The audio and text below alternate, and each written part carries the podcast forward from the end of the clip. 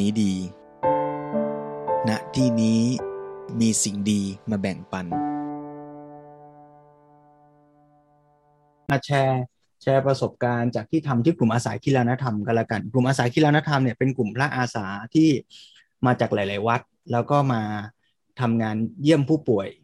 นะเยี่ยมผู้ป่วยในความหมายว่าเอาหลักพุทธจิตวิทยาคือใช้ใช้หลักพุทธธรรมเป็นแผนที่แล้วใช้หลักจิตวิทยาการให้คำปรึกษาเป็นตัวเทคนิคนะคือเอาทักษะในการฟังการถามการ counseling เนี่ยมาประกอบกับ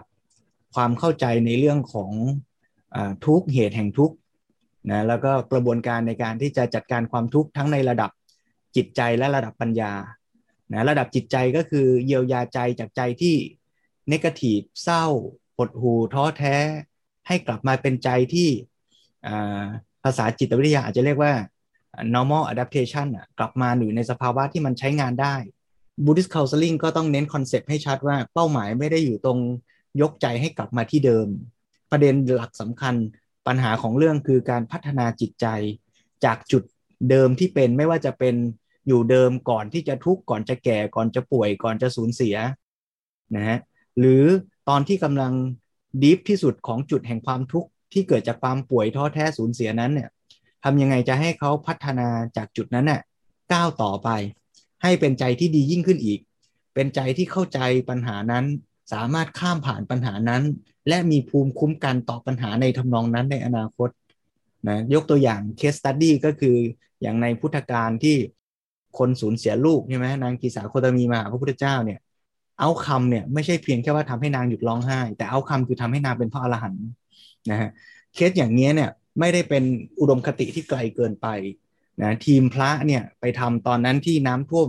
ใหญ่ปีห้าสี่แล้วเราไปทำศูนย์พักพิงที่มจรเนี่ยโยมลองไปเซิร์ชงานวิจัยช่วงนั้นเนี่ยเราได้โจทย์จากท่านอธิการบดีว่าเป้าหมายของศูนย์พักพิงเนี้ยไม่ใช่เพื่อทำให้เขาดับทุกข์นะแต่เราต้องทำให้เขาพัฒนาดียิ่งขึ้นอ่ากว่าก่อนที่เขาจะถูกน้ำท่วมคือไม่ใช่แค่เขาอยู่แล้วมีข้าวมีน้ำกินไม่ใช่เขาอยู่แล้วไม่ทุกข์ไม่ร้องไห้แต่ทำยังไงให้เขาอยู่แล้วเขาเห็นคุณค่ามีความสุขอิ่มเอมแล้วก็มีปัญญาที่จะกลับไปมีกำลังในการพัฒนาชีวิตกอบกู้สถานการณ์ปัญหาที่เกิดขึ้นและเข้มแข็งขึ้นด้วย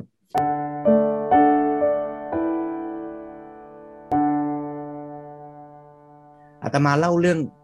อาจจะเกี่ยวหรือไม่เกี่ยวไม่รู้นะให้โยมฟังก่อนก็คือว่าตอนนั้นเนี่ยอาตมาเรียนปริญญาโทอยู่ที่มจรก็มีข่าวนี่แหละว่ามจรน้ำท่วมนะท่วมชนิดที่เรียกว่าอาคารทุกอาคารอยู่กลางน้ำเป็นเกาะหมดพอเข้าไปเนี่ยเราเห็นผู้คนเนี่ยนอนเป็นเสือยาวๆเสร็จแล้วก็มีคนเอาเสื้อมาบริจาคเขาก็เอาเสื้อมากองกันไว้ตรงกลางศาลาแล้วก็มีตำรวจตชด.เนี่ยที่มาคุมพื้นที่เนี่ยมาช่วยดูแลอำนวยความสะดวกเนี่ยก็เป่านกหวีดพอตชด.เป่านกหวีดเนี่ยผู้คนก็จะกลูกันมาที่กองเสื้อที่เขามาบริจาคเนี่ยแล้วก็ดึงกันคนละตัวสองตัวไม่มีเวลาได้ดูละเอียดหรอกว่าพอดีหรือไม่พอดีก็ดึงกันให้ได้สักตัวสองตัวติดไม้ติดมือแล้วก็แยกย้ายกันไปที่เสือใครเสือมันอาตมาเนี่ยไปเห็นภาพนี้พอดีเนี่ยก็คิดว่าเอ๊ะทำไมดูเขาต้องมาแข่งแย่งกันดูเขาไม่ใช่คนดีเลยอ่ะทำไมเราต้องมาช่วยคนเหล่านี้ด้วยเนี่ยสักพักหนึ่งเนี่ยหันกลับไปมองเห็นหนึ่งในบรรดาผู้ที่มาแย่งเสื้อกันเมื่อสักครู่เนี่ยเขาก็ถือเสื้อได้ตัวหนึ่งกลับไปที่เสือที่เขากองข้าวของอยู่เนี่ยมีผู้หญิงอายุเยอะหน่อยนอนอยู่คนหนึ่ง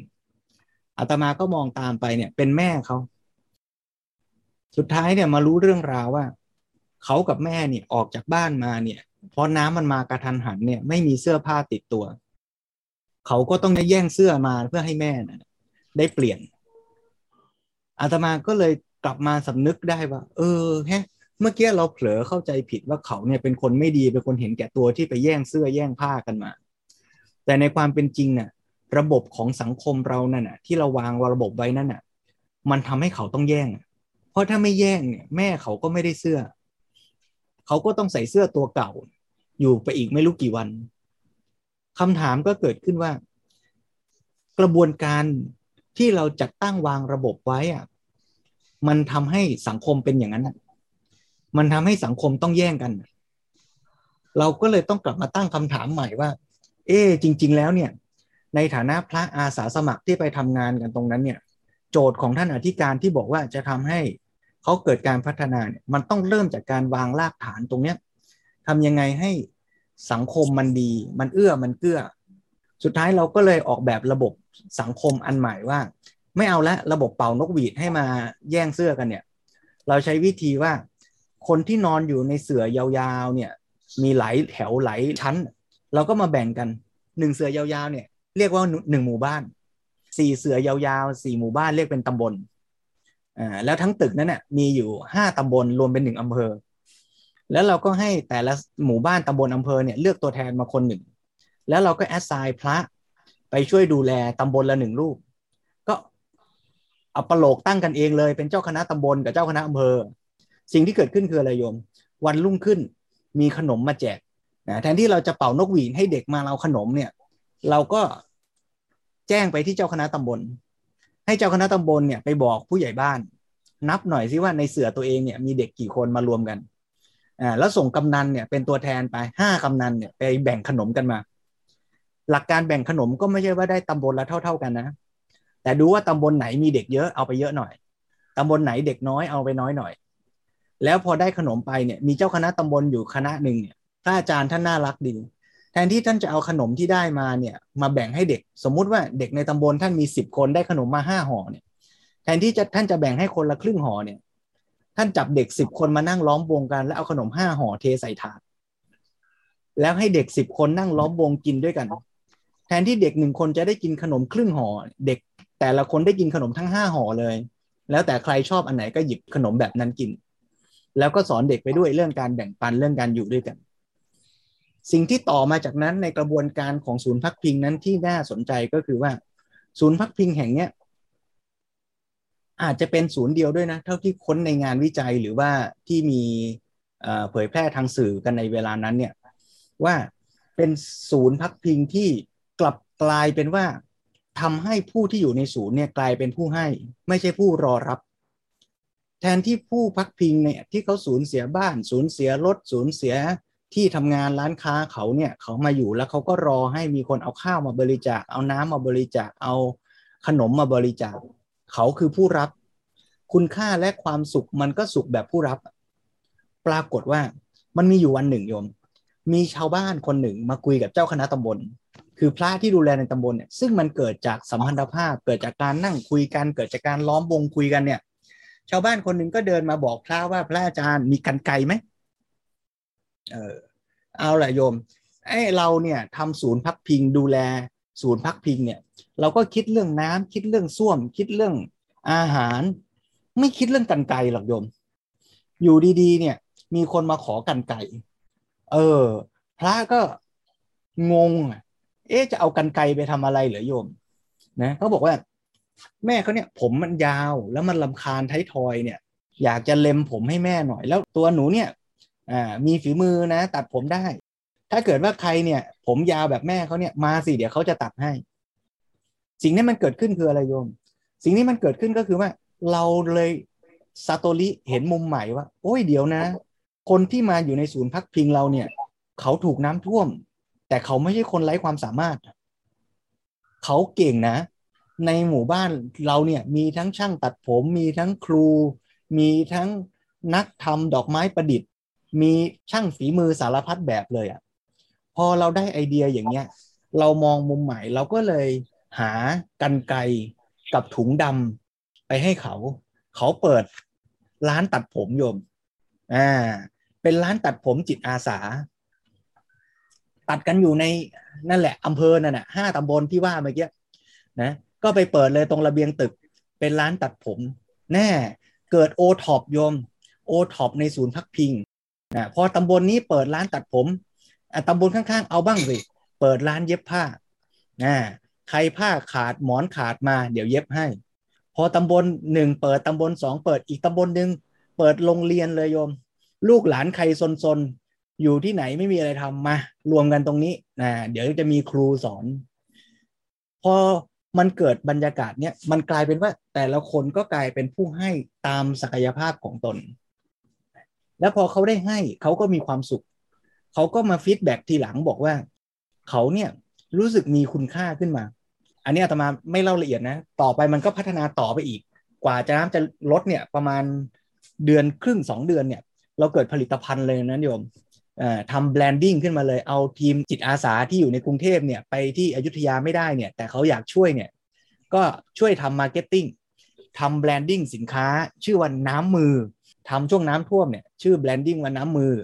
แล้วก็ทำเป็นผลิตภัณฑ์มาเลยนะทุกวันนี้ยังมีคนที่เกิดไอเดียสอนคนอื่นทำด้วยเรียนจากคนอื่นด้วยแล้วก็ยังขายผลิตภัณฑ์นี้อยู่จนถึงทุกวันนี้ก็ยังยังมีอยู่เรื่องที่น่าสนใจอีกเรื่องหนึ่งก็คือมีผู้ใหญ่บ้านคนหนึ่ง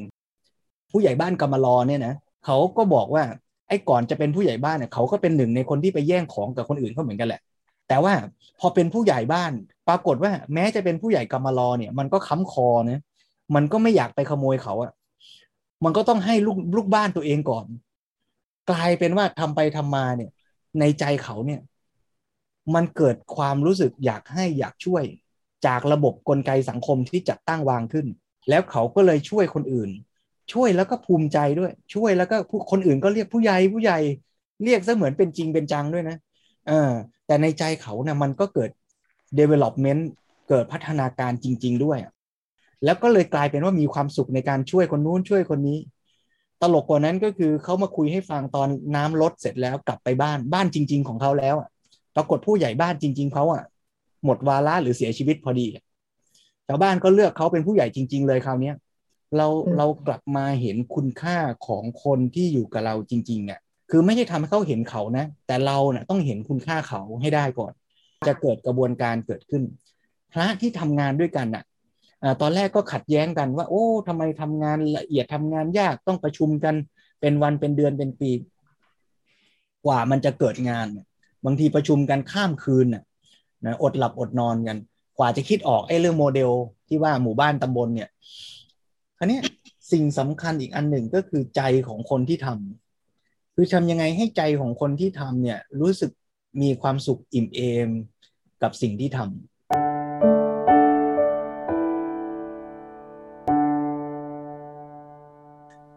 จุดเด่นอันหนึ่งของกลุ่มอาสาคิลานธรรมเนี่ยก็คือว่าคนที่ทำมีความสุขคือคนที่ทำเนี่ยมาจากต่างวัดต่างวาบางทีก็ไม่เคยรู้จักกันมาก่อนหรอกแต่พอมาทำเนี่ยมันมีกระบวนการในการสร้างบอนดิ้งให้พระที่มาจากหลายที่หลายทางเนี่ยมารู้จักคุ้นเคยกันมีความเป็นพี่เป็นน้องเป็นอาจารย์เป็นลูกศิษย์แล้วพอเราไปทำงานเนี่ยเราก็เอาบทเรียนมาแชร์ลิงมาถอดบทเรียนมาเรียนรู้คนไหนยังไม่เก่งก็ไปตามดูพระอาจารย์ที่เก่งกลับมานั่งคุยกันทั้งหมดทั้งมวลเนี้ยมันเกิดเป็นผลก็คือว่า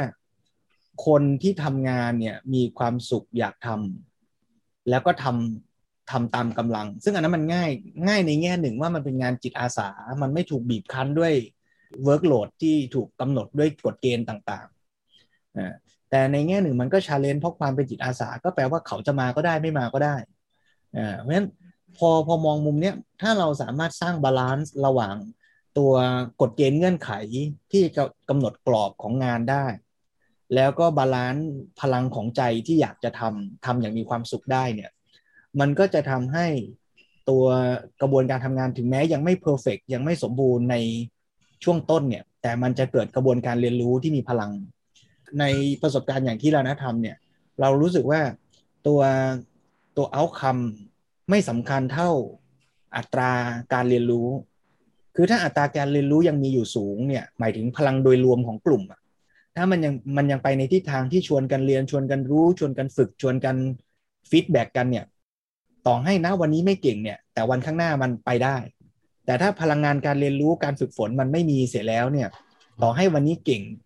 วันหน้ามันก็เก่งเท่าเดิมหรือไม่มันก็จะค่อยๆหมดแรงลงไปเรื่อยๆอ่าเพราะฉะนั้นถ้าอาตมาถอดบทเรียนย่อๆจากสองเรื่องที่เล่าเนี่ยคือเรื่องน้ำท่วมที่วังน้อยกับเรื่องคิลานธรรมเนี่ยพอยต์หนึ่งอาตมาคิดว่าโดยตัวหลักสูตรเนี่ยถ้าเป็นไปได้เนี่ยมันน่าจะต้องวางฐานของด้านจิตใจและสัมพันธภาพของผู้จะไปดูแลของตัว caregiver เนี่ยนะฮะก่อนที่จะหยอดปัญญาลงไปคือคือถ้าหยอดปัญญาเลยไม่ว่าจะเป็นเทคนิคการดูแลใจเทคนิคการ ทำกรรมฐานหรืออะไรก็แล้วแต่เนี่ยอันนั้นน่ะถือเป็นภาคปัญญาก็แล้วกันนะเป็นภาคองค์ความรู้ cognitive อ่ะแต่ว่าไอ้ตัว relationship หรือว่าฐานใจที่เขาจะมีความสุขในการได้มาเข้าคอร์สนี้หรือว่าเข้าแล้วมันเกิดเป็น bonding บางอย่างเกิดเป็น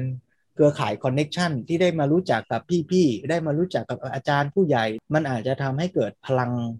บางอย่างที่เขาจะอยากพัฒนาชีวิตตัวเองต่อพัฒนาวิชาชีพหรือส่งต่อคุณความดีหรือว่ามี case study ที่มาสร้างแรงบันดาลใจนะทำให้เห็นคุณค่าหรือมีคุณลุงคุณป้าที่เคยได้รับการดูแลที่ดีจากรุ่นพี่รุ่นอาจารย์มาแชร์ริ่งให้เห็นว่าถ้าขาดกระบวนการบริบาลตรงนี้ไปเนี่ยชีวิตเขาเป็นยังไงและกระบวนการที่เราให้เข้าไปเนี่ยมันเปลี่ยนแปลงชีวิตมันเปลี่ยนแปลงครอบครัวเขามันเปลี่ยนแปลงอะไรได้บ้างเนี่ยก็อาจจะยกใจชูใจขึ้นมาได้ในระดับหนึ่งนะเพราะฉะนั้นฝากคีย์เวิร์ดอันอันที่หนึ่งก็คือสำหรับตัวผู้บริบาลเองทำยังไงจะทำให้อ่ายกใจแล้วก็อ่าเรื่องสัมพันธภาพนะซึ่งมันก็จะเป็นตัวซัพพอร์ตในระยะยาวด้วยถ้ามันยังมีสองตัวนี้อยู่คือมีใจกับมีสัมพันธภาพเนี่ยมันก็อาจจะทำให้เกิด growth ที่ sustainable ในระยะยาวไม่ไม่จบเฉพาะในคอร์สหนึ่งเดือนอย่างเงี้ยนะครับ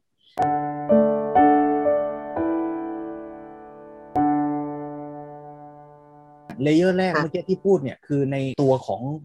caregiver เองก่อนเปรียบเทียบเหมือนพระคีลานธรรมก็คือว่าทำยังไงให้พระแต่ละรูปที่มากับพระด้วยกันเองในทีมเนี่ยคือสร้างตรงนี้ให้แข็งให้ได้ด้วยขั้นต่อไปมันจะเป็นเลเยอร์ว่าแล้วพระหรือพระแต่ละรูปหรือพระที่เป็นทีมเนี่ยจะไปทำอะไรกับตัวผู้ป่วยหรือผู้สูงอายุอันนี้เป็นงานอีกสเต็ปหนึ่งนะคราวนี้ไอ้ตัวตัวที่จะไปสร้างสัมพันธภาพเนี่ยอาตมาเชื่อเชื่อว่านะมันต้องเรียนรู้จากการสร้างสัมพันธภาพกันเองให้ได้ด้วยอ่ะให้ได้ก่อนอ่ะคือคือพอเรามาอยู่ด้วยกันสมมติเรามาอยู่เรามาอบรมกันสิบคนเนี่ยถ้าไอ้สิบคนเนี้ยมันเป็นเพื่อนกันไม่ได้นะมันจะไปเป็นเพื่อนกับคุณป้าที่ป่วยได้ไงมันก็ทักษะเดียวกันเนี่ยใช่ไหมคือถ้ามันอยู่แล้วมันพูดดีกับคนสิบคนได้อยู่แล้วรักกันมีความสุขกันโอ้อยากจะมาเจอกันฉันใดมันก็เอาไอ้กระบวนการทักษะอันนั้นแหละไปใช้กับคุณป้าคุณยายที่ป่วยอยู่ใช่ไหมฮะเพราะฉะนั้นมันคือสกิลอะถ้าถ้าสกิลนี้มันเกิดขึ้นอย่างพายที่เราทำมาเจอกันเนี่ยมันมีรอยยิ้มมีความรักพูดกันดีทักทายกันได้มีอะไรบอกกันเลยสมมติเงี้ยนะฮะไอ้บรรยากาศนี่แหละมันคือตัวภาวะเมตตากรุณามุทิตาในใจซึ่งมันเกิดขึ้นตรงนั้นเนี่ยแล้วมันก็จะรับรู้เองว่าเฮ้ยบรรยากาศนี่มันดีอ่ะเออพอรักกันนะมันโอ้ใจเรามีความสุขอ่ะพอมีอะไรมันเตือนกันได้บอกกันได้นะโอ้มันรู้สึกชอบใจพอใจอย่างเงี้ยอ่ามันก็จะอยากไปทำอย่างเงี้ยกับคนอื่นต่อถ้าสกัดออกมาเนี่ยจริงๆแล้วเนี่ยคอคอนเซ็ปต์ของเรื่องนี้มันคือพรหมวิหารสี่นะเมตตารักกันอยากให้เขาดีกรุณาเห็นเขาทุกข์แล้วอยากช่วยใช่ไหมมุทิตาเห็นใครทำดีเล็กๆน้อยๆอยากชื่นชมไอ้เรื่องชื่นชมเนี่ยเป็นคีย์เวิร์ดสำคัญคือสังคมไทยเราไปรอชมตอนมันสักเซสแล้วอ่ะไปชมเอาท์คัมอ่ะแต่ไม่ชมโปรเซสใช่ไหมอ่าน้องเราตั้งใจฝึกทำงานนะแต่ไม่สำเร็จเราก็ด่ามันบอกว่าทำไมทำไม่ได้เรื่องเลยไอ้ตัวความพยายามที่อยู่เบื้องหลังความไม่สำเร็จอ่ะมันไม่ถูกชื่นชมอ่ะสุดท้ายมันก็เลยไม่อยากฝึกอุเบกขาคือวางใจยอมรับตามหลักการเหตุผลนะคือไม่เอาใจเราเป็นใหญ่ต่อให้เราพยายามดูแลเขาแล้วเขาก็ต้องเสียชีวิตก็วางใจเป็นไม่อ่อนเกินไปถึงขนาดที่ว่าโอ้มานั่งโทษตัวเองแย่แล้วเราทำไม่ดีเขาเลยตายในขณะที่เดียวกันก็ไม่แข็งกระด้างจนเกินไปว่า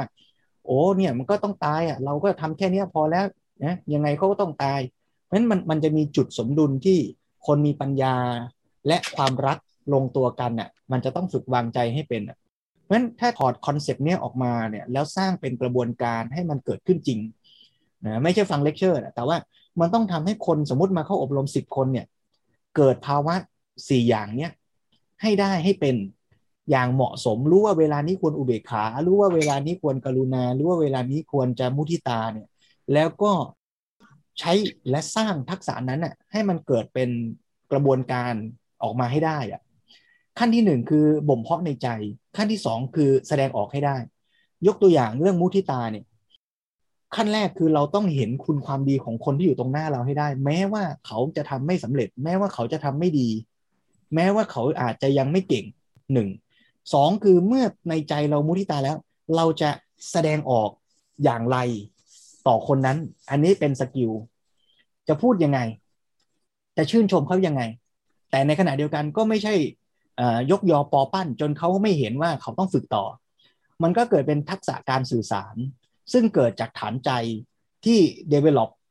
มาระดับหนึ่งและ develop ขึ้นไปเรื่อยๆนะเพราะฉะนั้นอาตมาก็ชวนว่าไอ้การบ่มเพาะตรงนี้แหละต้องมาสกัดสกัดองค์ความรู้ที่ต้องการให้เกิดแล้วสร้างให้มันเป็นการฝึกทักษะให้ได้นะฮะเพราะฉะนั้นถ้าถ้าพูดถึงตัวทักษะเนี่ยก็จะเห็นว่าเมื่อกี้ตัวที่หนึ่งก็คือตัวใจของเขาใจของเขาที่มีพรหมวิหารสี่ในใจแล้วแสดงออกได้ด้วยหลักสังคหวัตถุสี่สังคหวัตถุสี่ก็คือทานการให้การช่วยเหลือปิยวาจาการพูดดีพูดเป็นปิยวาจาไม่ได้แปลว่าพูดหวานนะแต่ว่ารู้วิธีพูดพูดยังไงจะโคชชิ่งให้น้องที่ทำพยายามทำดีแล้วแต่ยังไม่สำเร็จให้เขารู้สึกมีกำลังใจและอยากจะฝึกต่อเห็นข้อผิดพลาดของตัวเองนะน้องที่พยายามจะรักษาคนไข้แล้วแต่ไม่หายอ่าคนไข้ตายคามือเลยอย่างเงี้ยอ่าจะพูดยังไงจะแนะยังไงจะสอนยังไงใช่ไหมหรือคนไข้ที่กำลังเศร้าโศกเสียใจจะพูดยังไงอันนี้เป็นเรื่องของฝึกทักษะแต่ว่าต้องได้ฐานใจก่อน develop ฐานใจขึ้นมาก่อนแล้วก็พัฒนาทักษะกระบวนการซึ่งไอ้กระบวนการฝึกเนี่ยมันก็ทำได้ทั้งสองระดับคือระดับที่หนึ่งก็คือทำกันเองกับ caregiver ด้วยกันก็คือทักษะเดียวกันมันจะมุทิตาคนแก่กับมุทิตาเพื่อนร่วมงานมันก็มุทิตานั่นแหละใช่ไหมมันมันคือทักษะเดียวกันเพราะฉะนั้นถ้าเราสามารถสร้างกระบวนการนี้ในการฝึกได้นะมันก็ได้ตัวคุณธรรมและทักษะนั้นนะติดตัวไปหรืออีกแบบหนึ่งก็คือทำซิมูเลชันให้สถานการณ์มันใกล้จริงมากขึ้นว่าอ่าถ้าเกิดเจอคนไข้เป็นแบบนี้เจอคนแก่อาละวาดอย่างนี้อ่าเราจะวางใจอย่างไรจะพูดอย่างไรนะก็ได้แต่ว่าหลักสำคัญมันคือต้องได้ทั้งใจทั้งเทคนิคบางทีได้แต่ใจไม่ได้เทคนิคก็ใจดีเป็นแม่พระอยู่นั้นน่ะแต่ไม่รู้จะทำอะไรทำไม่ถูกนะนั่งภาวนาสวดมนต์อยู่อย่างนั้นน่ะแต่ไม่รู้จะพูดอะไรกับเขานะแต่ส่วนมากที่เจอคือได้เทคนิคไม่ได้ใจก็คือท่องคำพูดไปว่าอาจจะต้องพูดอย่างนี้จะต้องทำเทคนิคอย่างนี้แต่ใจมันไม่ไปอ่ะมันก็ไปแบบแกนแกนไปแบบเหมือนท่องบทละครเนี่ยอ่าเพราะฉะนั้นกระบวนการเทรนนิ่งมันก็จะต้องทำงานสองระดับอันนี้นะฮะส่วนวิธีการฝึกอย่างว่าก็คือจะฝึกกันเองก็ได้หรือจะฝึกผ่านซิมูเลชันก็ได้หรือจะฝึก on the job training ก็ยังได้นะฮะหรืออาจจะต้องทำทั้งสามอย่างก็ได้นะครับ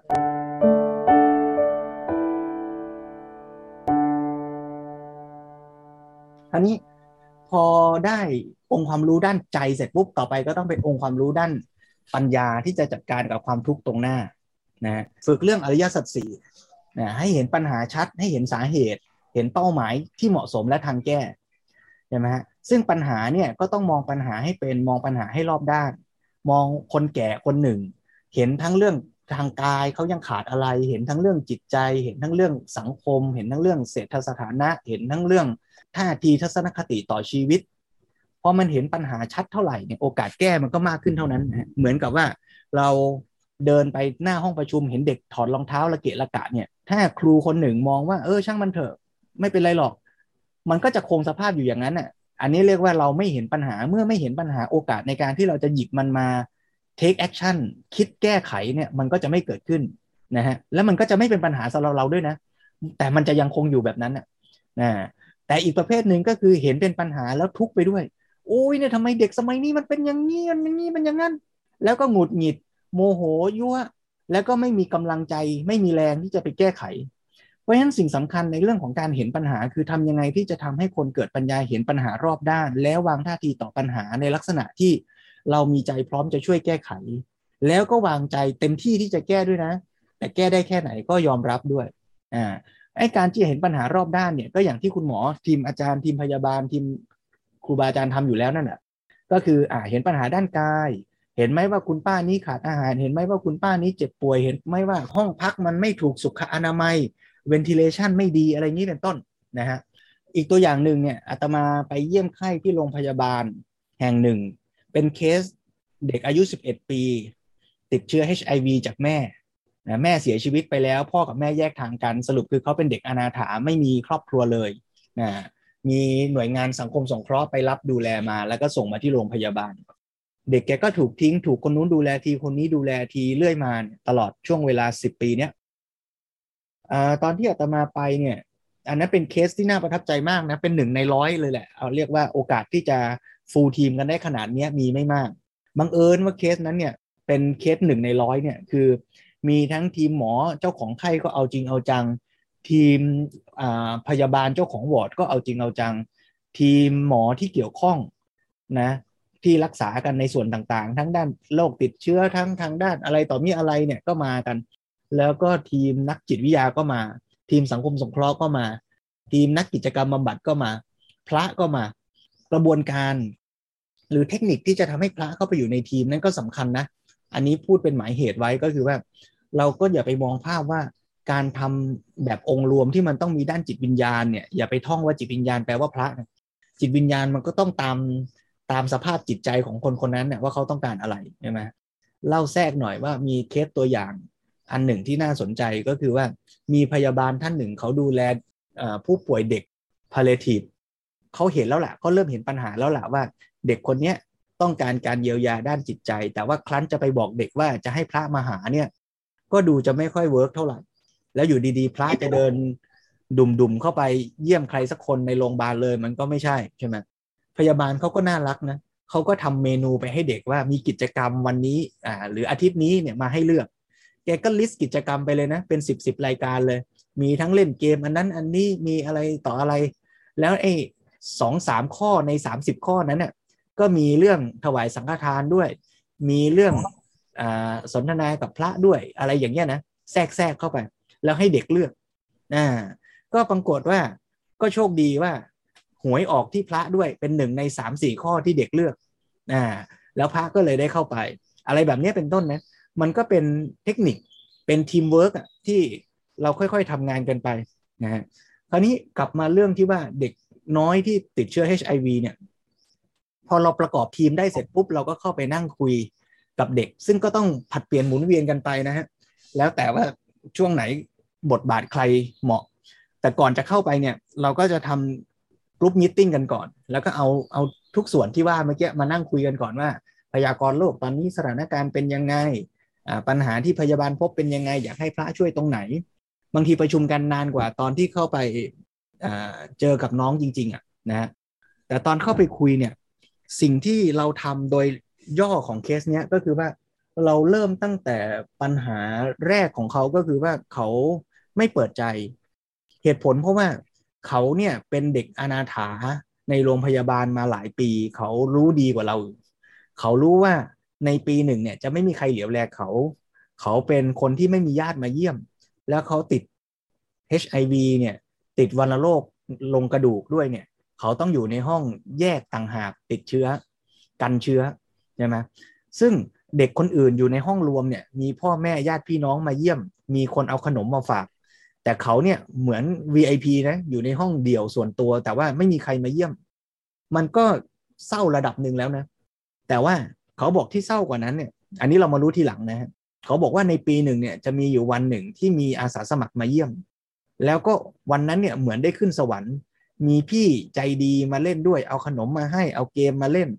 เสร็จแล้วโซสักประมาณบ่ายสามอ่ะเขาจะเหมือนถูกโยนลงมาจากสวรรค์เหมือนตกนรก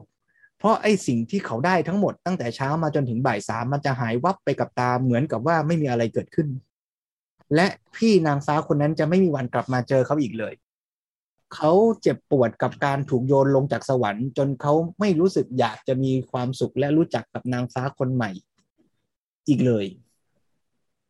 เขาก็เลยปิดใจกับผู้ดูแลทั้งหมดปรากฏว่ามันมีนักจิตวิทยาคนหนึ่งซึ่งน่ารักมากหลังเลิกงานก็ไปเยี่ยมน้องคนนี้หลังเลิกงานก็ไปหลังเลิกงานก็ไปติดต่อกันเป็นเวลาหลายวันหลายสัปดาห์จนน้องคนเนี้ยเขาเริ่มเอะใจว่าเอ๊ะนางฟ้าคนนี้แปลกแฮะเออไม่ได้มาตอนเช้าหายตัวตอนบ่ายสามแต่มาตอนเย็นๆแล้วมาทุกวันเสียด้วยอ่าสัมพันธภาพมันก็ค่อยๆเกิดขึ้นนะและกระบวนการเยียวยามันก็เลยตามมาอันนี้จะเห็นว่าเริ่มจากฐานใจอีกเหมือนกันแล้วพอเข้าไปทั้งทีมก็เข้าไปดูแล้วก็เอาปัญหามามอง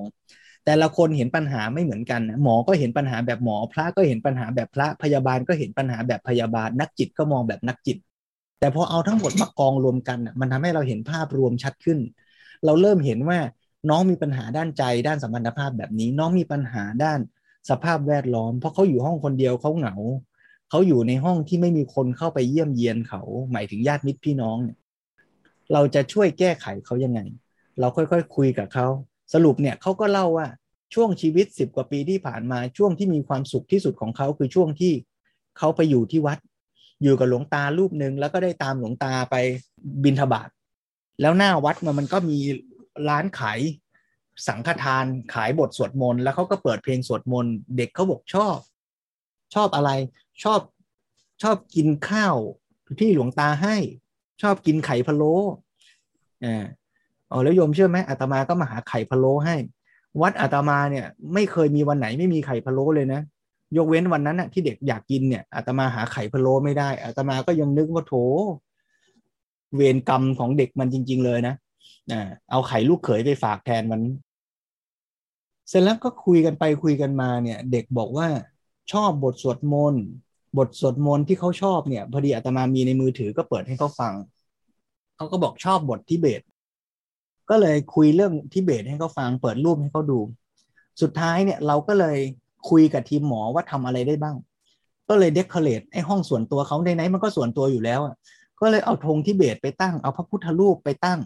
เอาเครื่องเล่นซีดีไปเปิดบทสวดมนต์ทำไปทำมาก็เลยกลายเป็นห้องเหมือนเป็นวัดทิเบตอยู่ในโรงพยาบาลนะแล้วหลังจากนั้นอีกวันหนึ่งไปเยี่ยมเขาปวดมากเพราะว่าทีบีมันเข้ากระดูกข้อศอกขวาบวมเป่งเลย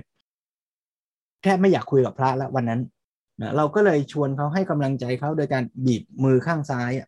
แล้วก็บอกว่าเนี่ยเดี๋ยวพระอาจารย์จะให้พรนะแล้วก็วาดรูปหัวใจในมือข้างซ้ายตอนที่เด็กพยายามจะคอนเซนเทรตอยู่กับมือข้างซ้ายเขาก็รู้สึกเหมือนว่าความปวดข้อศอกขวามันเบาลงหน่อยแล้วเราถอดบทเรียนทำไดอะล็อกต่อจากนั้นหน่อยเนี่ยเด็กก็เลยสนใจอยากจะฝึกทำสมาธิอันนี้ก็ไปต่อเรื่องฝึกทำสมาธิเรื่องอะไรอันนั้นค่อยว่ากันแต่ทั้งหมดที่ชวนให้ดูก็คือว่ากระบวนการเห็นปัญหาเนี่ยมันจะต้องเกิดจากการที่เราช่วยกันมองแล้วก็พยายามมองให้เห็นเป็นปัญหานะฮะไม่ละเลยปัญหาคราวนี้เมื่อเห็นปัญหาได้ครบรอบด้านเท่าไหร่เนี่ยก็นำไปสู่กระบวนการที่จะค่อยๆหาสาเหตุว่าแต่ละปัญหาเนี่ยมันมีสาเหตุมาจากอะไรการที่เด็กหงุดหงิดไม่อยากคุยกับใครเนี่ยสาเหตุมันคืออะไรนะการที่เด็กรู้สึกเหงาซึมเศร้าเนี่ยมันเกิดจากสาเหตุอะไร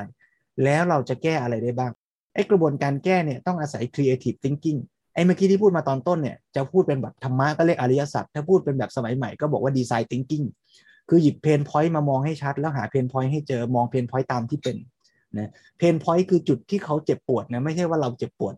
นะไม่ใช่ว่ามองเพนพอยต์เขาแล้วเราก็ทุกข์ไปด้วยอันนั้นขาดอุเบกขาต้องกลับมาย้อนฝึกใจตัวเองใหม่พอเห็นปัญหาชัดมองเห็นสาเหตุคราวนี้ตอนจะหาวิธีแก้เนี่ยต้องอาศัย creative thinking สร้างมรรคหรือวิธีการไปสู่เป้าหมายอ่าคราวนี้ก็ต้องพูดตัวเป้าหมายอีกหน่อยหนึ่งด้วยว่าเป้าหมายของทีมที่ทำงานด้วยกันก็ต้องฝึกวางเป้าหมายที่เป็นเป้าหมายที่ดีที่สุดและเป็นจริงบางทีมเนี่ยไปสร้างเป้าหมายที่ต่ำเกินไปทำให้ขาดฉันทะในการทำงานคือรู้สึกว่าเราทำอะไรไม่ได้หรอกมันก็ต้องเป็นอย่างนี้แหละนะอันนี้เรียกว่า underestimate ตัวเอง underestimate ความสามารถของทีมเราก็เลยไม่พัฒนาอีกแบบหนึ่งก็คือ overestimate ไปคิดว่าโอ้เรารักษาแล้วนะจะต้องดีอย่างนี้จะต้องหายจะต้อง ร้อยเปอร์เซ็นต์ ได้อย่างใจฉันอันนี้ก็เรียกว่าเอาตัวตนของเราไปตั้งโดยไม่รู้ความจริงอาตมาเปรียบเทียบเหมือนเราปลูกต้นมะม่วง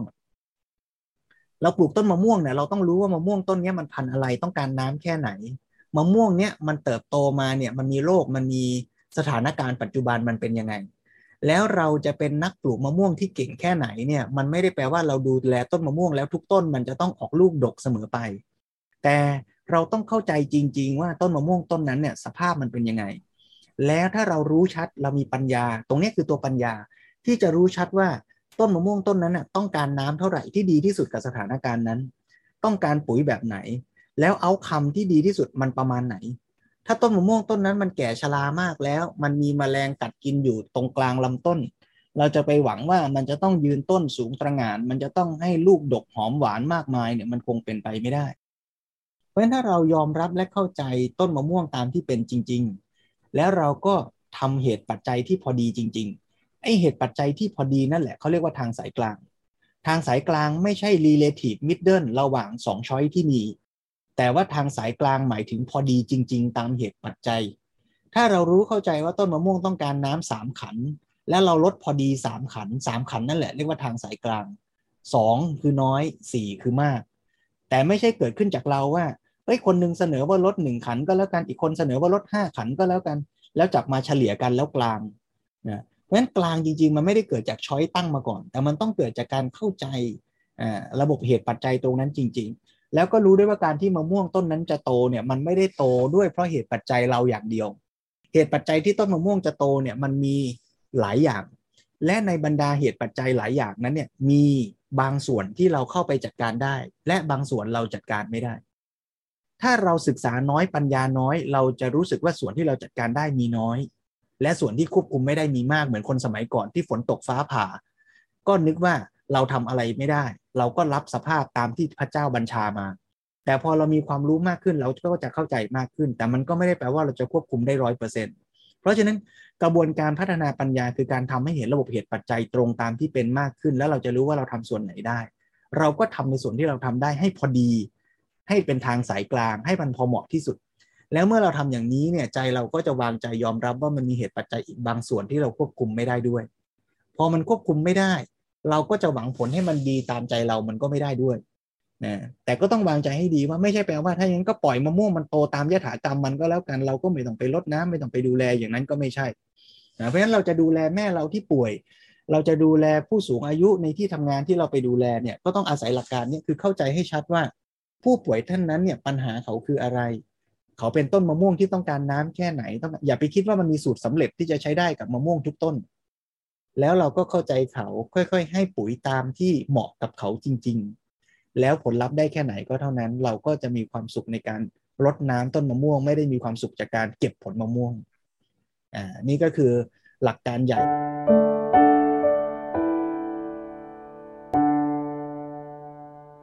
งั้นสรุปอีกทีนึงก็คือว่าโดยตัวองค์ความรู้ที่อาตมาคิดว่าเป็นหลักเนี่ย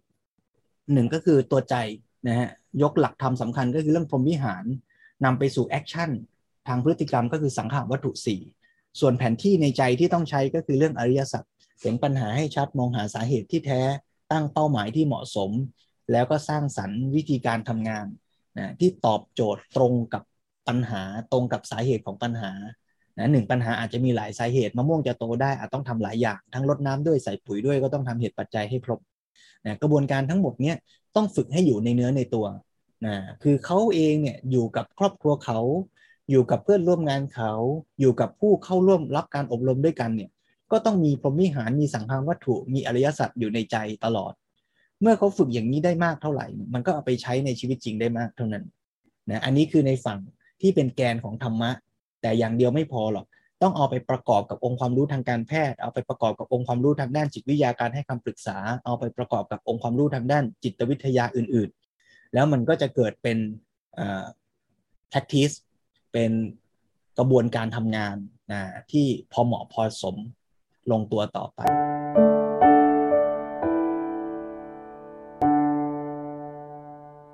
สิ่งที่เราเอาไปใช้อะเราไม่ได้เอาชื่อหัวข้อธรรมไปใช้นะเพราะฉะนั้นตัวผู้บริบาลน่ะผู้ทำการดูแลน่ะเขาต้องมีแผนที่ในใจเขาต้องมีความรักความเกื้อกูลอยากจะช่วยเหลืออยู่ในใจจะเรียกชื่อมันว่าอะไรก็เอาเถิดแต่สภาวะเนี้ยทำยังไงให้เกิดมีขึ้นอ่าเขาจะไปดูแลผู้ป่วยเนี่ยเขาต้องทำให้ผู้ป่วยเนี่ยเกิดการพัฒนาการในชีวิตเขาให้ได้นะเห็นไหมเราต้องให้น้ำที่มันพอดีกับเขาอะจะเรียกชื่อว่ามรรคมีองค์แปดจะเรียกว่าทางสายกลางหรือจะเรียกว่าวิธีการลดน้ำก็ได้ทั้งนั้นเนี่ยแต่ประเด็นคือให้มันมีน้ำจำนวนเท่านั้นเนี่ยลงไปที่ต้นมะม่วงต้นนั้นน่ะให้ได้อ่าอย่าไปติดกับชื่อจะเรียกชื่ออะไรก็เอาเถอะนะฮะหรือถ้าจริงๆถ้าพูดต่อไปจากนั้นเนี่ยประเด็นเป้าหมายเราไม่ได้ต้องการให้ผู้บริบาลไปรดน้ำต้นมะม่วงด้วยนะเราต้องพัฒนาให้ต้นมะม่วงอ่ะรู้ตัวเองแล้วรดน้ำตัวเองได้ด้วยอ่าเพราะฉะนั้นกระบวนการที่จะทำให้เขาเนี่ยเดินไปตักกระบวยมารดน้ำให้กับตัวเองเนี่ยถ้าเขาเป็นชาวพุทธที่ชอบเข้าวัดก็พูดแบบหนึ่งถ้าเขาเป็นชาวพุทธที่โมโหเจ้าอาวาสข้างวัดข้างบ้านก็ต้องพูดอีกแบบหนึ่งถ้าเขาเป็นชาวพุทธที่ไม่เคยเข้าวัดก็ต้องพูดอีกแบบหนึ่งถ้าเขาเป็นชาวคริสต์ก็ต้องพูดอีกแบบหนึ่งถ้าเขาเป็นชาวพุทธวัยรุ่นก็ต้องพูดอีกแบบหนึ่งคือวิธีพูดและ และวิธีการสื่อสารอีกเรื่องนึงเลยอ่ะแต่ไม่ว่าจะทำยังไงเอาคำคือเขาเดินไปหยิบกระบวยมารดน้ำต้นไม้เขาอ่ะอ่าอย่างเงี้ยถึงว่าบทบาทพระในงานดูแลจิตวิญญาณเนี่ยไม่ได้แปลว่าพระคือเท่ากับงานด้านการดูแลด้านจิตวิญญาณนะเพราะบางทีเนี่ยหมอพยาบาลทำได้ดีกว่าพระอีกอ่าเพราะคนนั้นเขาทะเลาะกับพระมาที่บ้านอะไรเงี้ยก็เป็นได้ใช่ไหมฮะอ่าอย่าว่าแต่พุทธหรือคริสต์เลยพุทธด้วยกันเองเนี่ยก็ไม่ได้แปลว่าพระจะเหมาะกับทุกคนที่เป็นชาวพุทธต้องไล่กระบวนท่า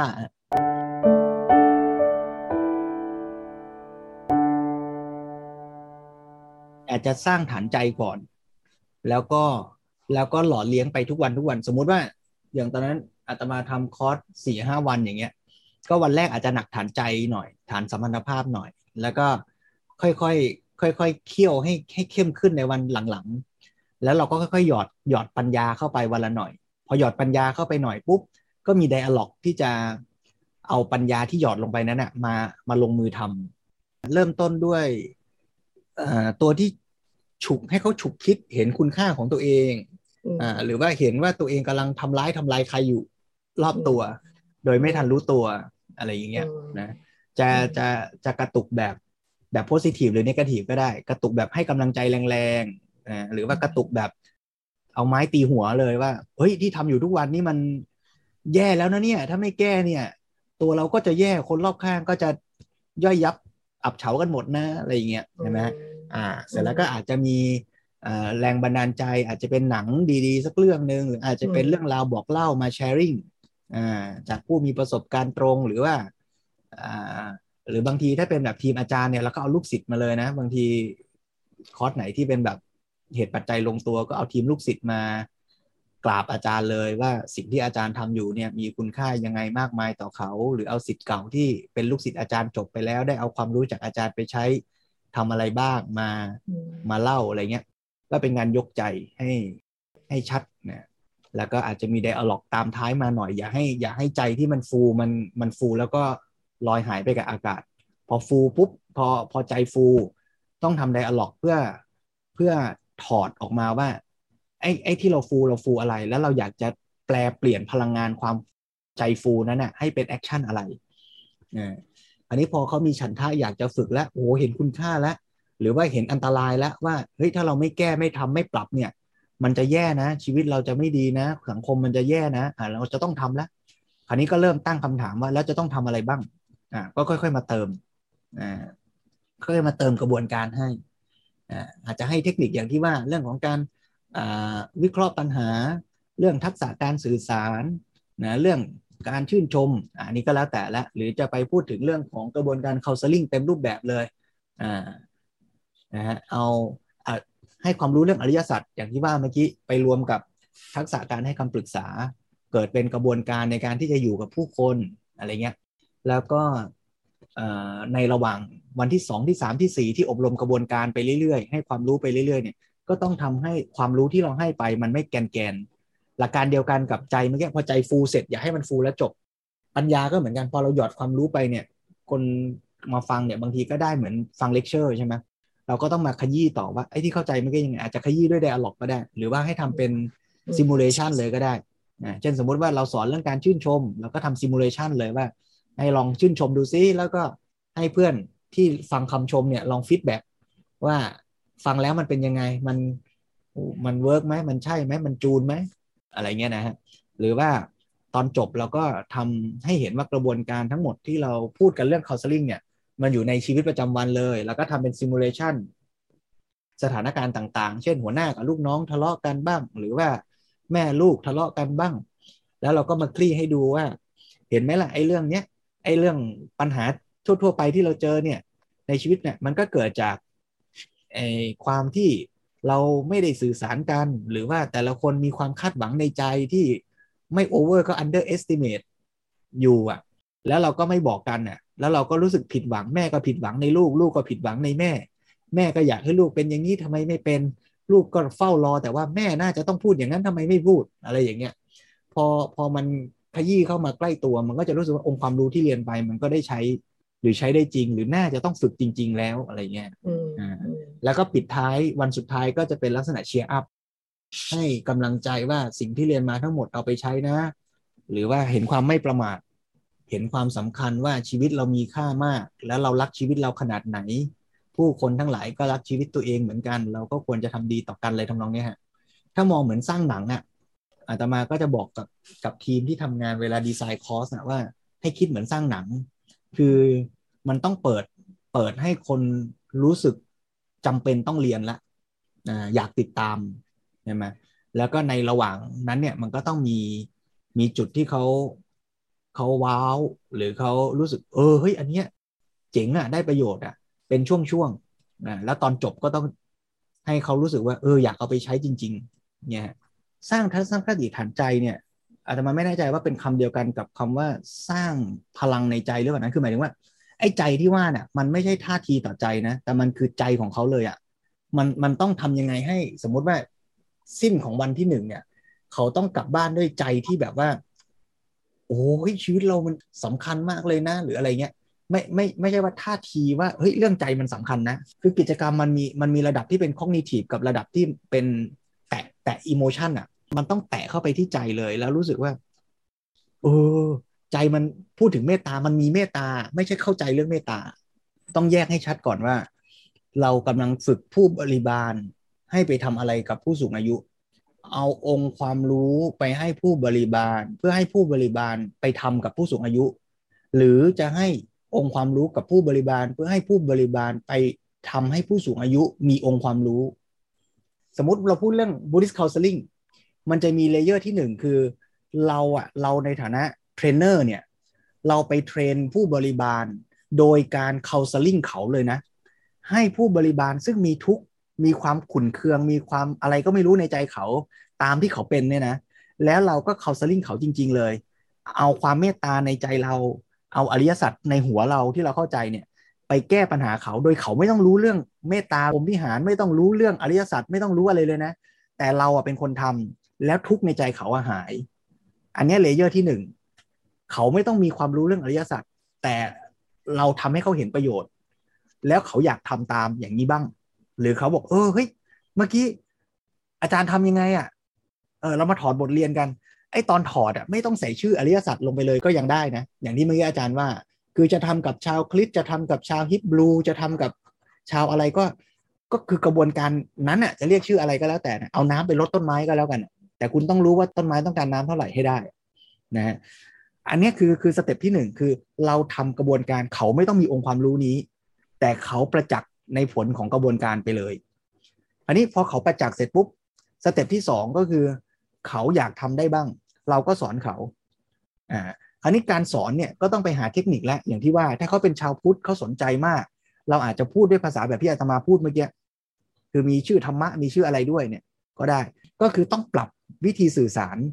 ให้เหมาะกับผู้ฟังนั้นๆอีกทีหนึ่งแต่เป้าหมายคือทำให้ผู้บริบาลมีความเข้าใจและมีสกิลรวมทั้งมีสภาวะใจที่ชื่อว่าเมตตาที่ชื่อว่ากรุณามุทิตาอุเบกขาเนี่ยโดยไม่เรียกชื่อก็ได้แต่ว่าให้ใจเขาอะมันอยากช่วยคนมันวางใจเป็นมันยอมรับเหตุผลไม่ทุกข์โดยไม่จำเป็นไม่เอาทุกข์มาทับถมตนอะไรเงี้ยให้มันเกิดภาวะเนี้ยในใจเขาแล้วเขาเนี่ยไปทำกระบวนการเนี้ยกับผู้สูงอายุโดยผู้สูงอายุก็ไม่ต้องเข้าใจเรื่องพวกนี้เลยก็ได้นะแต่ได้รับการดูแลจากผู้บริบาลที่มีความเข้าใจอย่างเนี้ยอ่าคราวนี้ถ้าผู้สูงอายุนั้นมีความพร้อมมีศักยภาพเขาอยากจะไปเป็นผู้ดูแลให้กับคนอื่นต่อเอ้ยก็เป็นไปได้นะอ่าเราก็ฝึกผู้สูงอายุนั่นแหละให้ไปเป็นผู้ดูแลผู้สูงอายุด้วยกันหรือแม้แต่ผู้สูงอายุอาจจะไม่ไม่ทราบนะอาจจะมีช่องทางไปเป็นคัลเซเลอร์ให้กับลูกๆหลานๆไปเป็นคัลเซเลอร์ให้กับคนที่มีความทุกข์มากกว่าเขาไปเป็นคัลเซเลอร์ให้กับผู้ที่อยากฆ่าตัวตายผู้ที่เป็นนักโทษ whatever อ่าก็ได้ต่อแม้มันมันก็ต้องเป็นสเต็ปสเต็ปไป